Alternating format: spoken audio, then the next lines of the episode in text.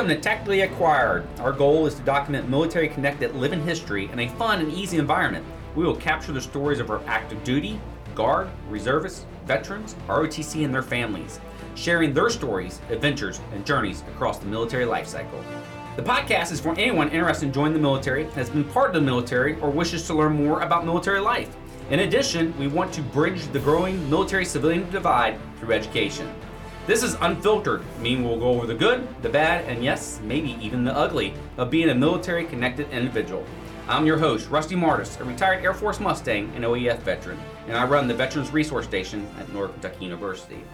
All right, today my special guest is an N K U student and veteran who we'll get into just a bit. But before we get started, you want to just introduce yourself? Yeah, absolutely. Um, my name's Noah Schwering. Um, I did five years active duty in the Navy, um, and now I'm a full-time student here at N K U. When did you get out of the service? Yep, um, I got out February sixth of this year, twenty twenty-two. Oh, brand so, new brand out, new, ready yeah. to rock and roll. And so you got out in February. You jumped right into classes uh, mm-hmm. in August, I'm guessing, mm-hmm. the fall. Yep. So this semester you're yep. in there. Freshman. Freshman. There you go. Yep. Are you really a freshman? How many yeah, credit hours yeah. did you bring with you? Yeah, uh, a lot, actually. Yeah. Uh, I think it was in the thirties. Okay. Um, Great. But it's up to the institution mm-hmm. to decide what they take and what they don't.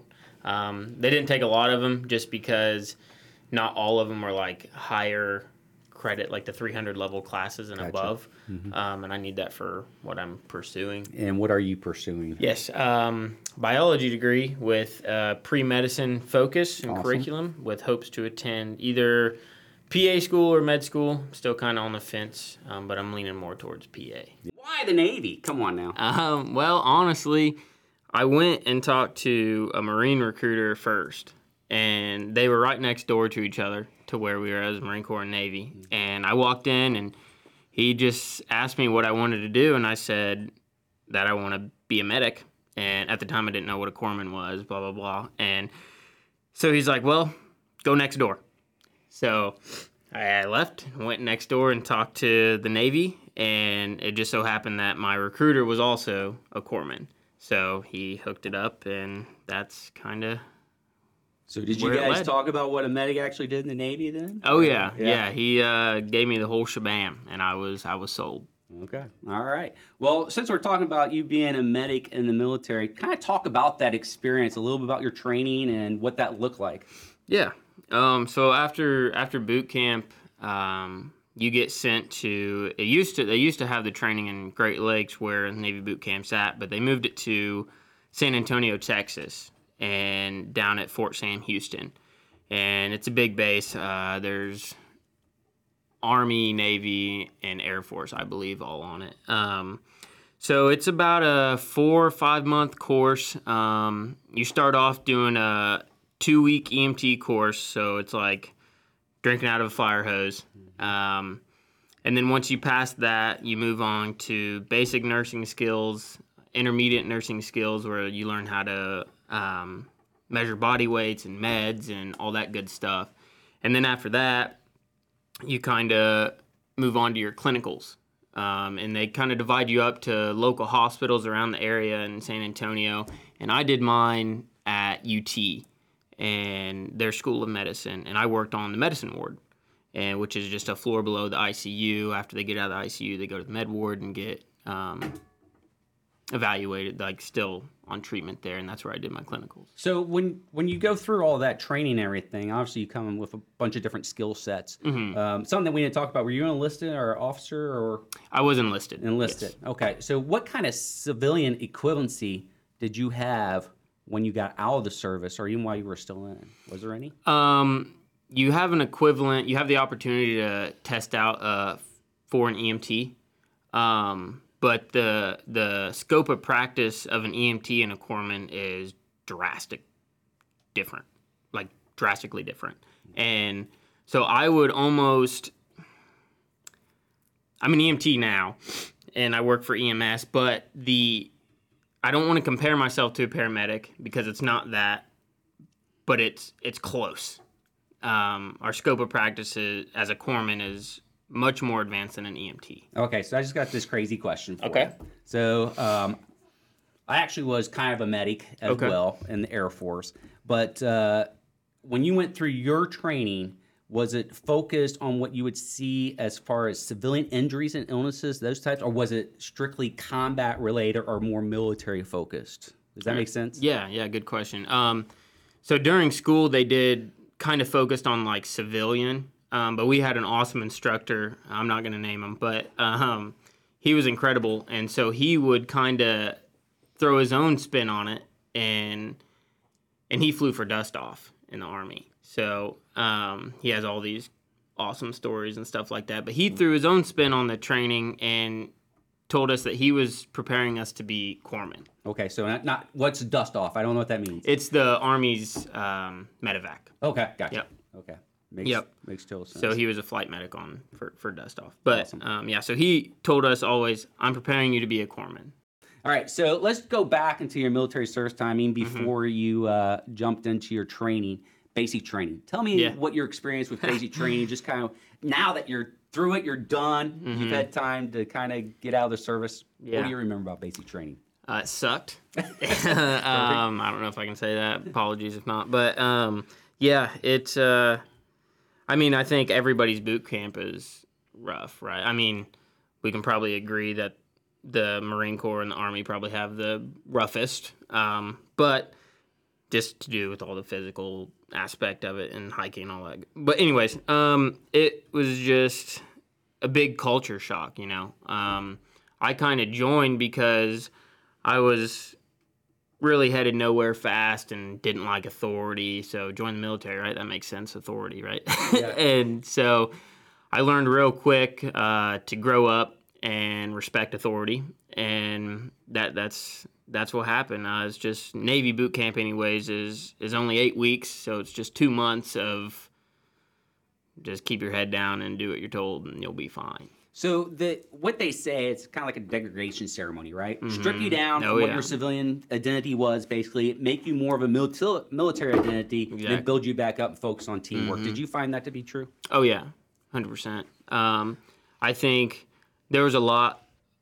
There was a lot of people in my division that came from, like, pretty rough backgrounds, um, came from nothing, essentially, uh, for lack of a better term. And, and yeah, they just they strip you of your identity. You no longer have a name. You're a number. Um, and they, like you just said, they militarize you, and then they build you back up. So I'm going to jump ahead a little bit. I'm jumping okay. around a little bit, and I yeah. apologize for that. But... Uh... So when you got out of the service, when mm-hmm. you transitioned out back into that civilian, how hard was it to get kind of refine that civilian identity then?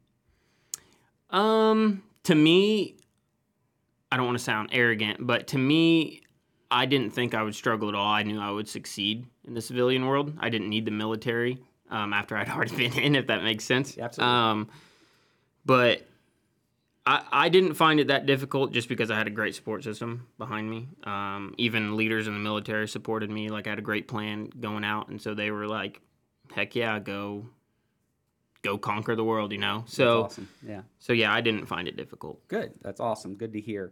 Um, so, jumping back to, into your service time, so we call this kind of this podcast Tactically Acquired, mm-hmm. right? Which kind of means you gathered gear, you gathered information, mm-hmm. Um, strategically, right, or uh, ninja-like, yeah, right? Yeah, yeah. Did you ever come along with an experience like that where you had to tactically acquire something either for yourself, your unit, um, or getting medical supplies? Oh, right? yeah. Oh, yeah. Um, the budget in the military, even though it's large on the the big picture, it's pretty small when you get to individual units, right, because they got to divide all that up.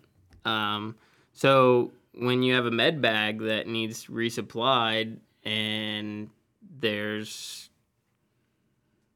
essentially no way of getting it because they're stingy with it in the supply room, sometimes I would find myself back there for some reason and, oh, I need that in my med bag, so just stick that in my cargo pocket and take it back and refill my med bag. Adapt, overcome, and complete the mission, right? That's right. You gotta get it done. Yeah. All right. Um, why did you end up choosing N K U?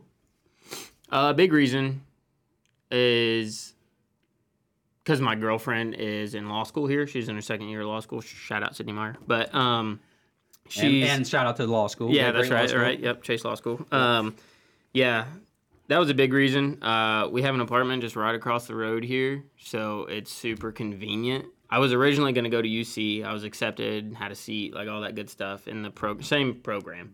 Um, and then I just was like, you know what? It's the same program that I'm going to do.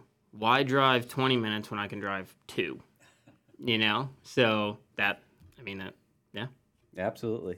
So we're glad that you chose to be a Norse, right? Yeah, that's right. Yep, yep, go Norse. What are some things you miss about being in the military service? Oh, man. Is um, that good or bad? I don't know. That, but. that good. I'll, I'll talk. I'll start with the good, what I miss. Um, and it's being in the suck with the boys, you know? Mm-hmm. Um, you're out there on field ops. You're you you're cold. You're wet. You're it. It sucks, and you're doing it though, like with everybody around you, which makes it so much better and tolerable. Like you can do it because they're doing it too. Um, so like the camaraderie, uh, the friendships that I made. Um, that's that's definitely something that, that I miss. So. You know, back in the Army days, not that I was ever in the Army, but we hang out with enough Army p- people, and we stole it, right? The Air Force came from the Army, call it embrace the suck, right? Yeah, exactly. Kinda exactly. Everybody together, working together to get that, to get through what you had yep. to get through. Yeah. So were you on a ship? I never asked you that. Were no, you? I've actually was in the Navy for five years and never seen a ship. Awesome. Um, I think part of that was with the job that I did. I worked in a clinic for two years, and then I was with a Marine Corps infantry unit for the last two. My first year was all training. So then my last two was with um, third battalion first Marines um, out in Camp Pendleton in California. So two different types of stereotypes, right? Oh, one, yeah. If you're in the Navy, you're on a ship somewhere, yep. sometime, yep. some way. The second one, the Marines should be on the ship with you, yep. right? Yeah. Not you with them. Exactly. Uh, and yeah. doing that. Uh, did you do any deployments? Yes. Um, my unit, like I said, uh, third Battalion, first Marines, uh, Balls of the Corps, Brahmin Nation. Um, They uh, we executed a special MAGTAF deployment to CENTCOM, um, and we weren't shipped over there on a on a ship. We were flown, so uh, we flew over there. We landed in Kuwait. Our whole battalion was all over the place. We had people in Africa. I mean, the whole CENTCOM area, right? Like Africa, um, Afghanistan, Iraq, Syria, um, all over the place. But my company specifically. Um, Lima Company, we were crisis response company. So we were based out of Kuwait, and we, yeah, I know what people are going to say, not a real deployment, right? And it's not. I agree with you because, I mean, on Kuwait, they have Taco Bell's, Pizza Huts, like coffee shops. Did like, you, where you have a pool, or that was a gutter, wasn't it? That no, was they had one. They I had one, it. yeah. It wasn't open, but, yeah, they had one. Um, so we were, we did rotations there where, like, we would do two weeks out on a flight line, so like we were the essentially like on call mm-hmm. uh, company or platoon, and then you do two weeks back at like the main base in Kuwait where you hang out, work out, eat whatever, and then two weeks of training where you'll go to Camp Buehring and do like a bunch of ranges and all that stuff. Um, I think it was about halfway through the deployment, my platoon. In my squad, it wasn't my squad, I was just a medic of that squad. Um, we did a mission, still don't even remember the mission name, and it could have been a hoax, I don't even know. But we were supposed to be a security detail for a four-star general, and we flew out of Kuwait to Iraq, fueled in Iraq, and then to Syria. So, and, wait, you're a medic yeah, pulling yeah. security detail. Yeah, yeah. So everybody's a rifleman in the Marine Corps and the Navy. That's right, right? Yeah, okay. yeah. And so the funny thing about that that quote unquote mission that we did is um, I never even seen the guy. Awesome, right? Yeah. yeah yep. Do what you're told. And exactly. See what happens. Yep. Yeah. So okay, so you were a medic. Mm-hmm. What were uh, or what was one of the most nastiest injuries or illnesses that you came across or experienced in your military time? Do you have anything that was just gnarly? When I worked in the clinic, I worked at Parris Island in the clinic there, and there was a lot of times where there'd be a lot of broken bones. Um, there was... So uh, Parris Island being the where everybody goes for basic training for the Marine Corps. Marine Corps, correct, correct yeah. Right. Um, there's that, and then they have one out in California, but yes. Yeah. Um, so this one girl, they call it the Stairway to Heaven, um, and it's probably forty feet in the air, maybe, give or take. And she was up at the top going over to come back down, and she fell from the top to the ground. Um, so she broke just about every bone in her body. Wow. Um, ribs, uh, a couple vertebrae, her neck, um, legs, wrists. I mean, she was, you know, like some that you see in like a full body cast. I mean, she was in it. Like, that was real. um, so, I mean, that, and then working in the sports medicine part of that, we had to, you know, kind of um, rehabilitate her after after the fact. Um, and she was still there by the time I left that command. So she was there for a long time. Probably getting med board. Yeah. Yeah. yeah. Getting worked yep. out of the service. Yep. Yeah. That's sad. Um, during your military time, now mm-hmm. I know you were a medic, E M T, kind of paramedic type, but how hard was it or is it um, to kind of explain to the quote unquote civilian community what you did in the service? Um, or what you experienced? I find it kind of difficult because of the drastic scope of practice that I can do now compared to what I was allowed to do. Mm-hmm. Like as a corpsman, you know, you can do these, you can push crazy meds, you can blood transfusions. There, I mean, it's all sorts of things that are in your protocol that you can do. But now as an E M T, I can administer oxygen.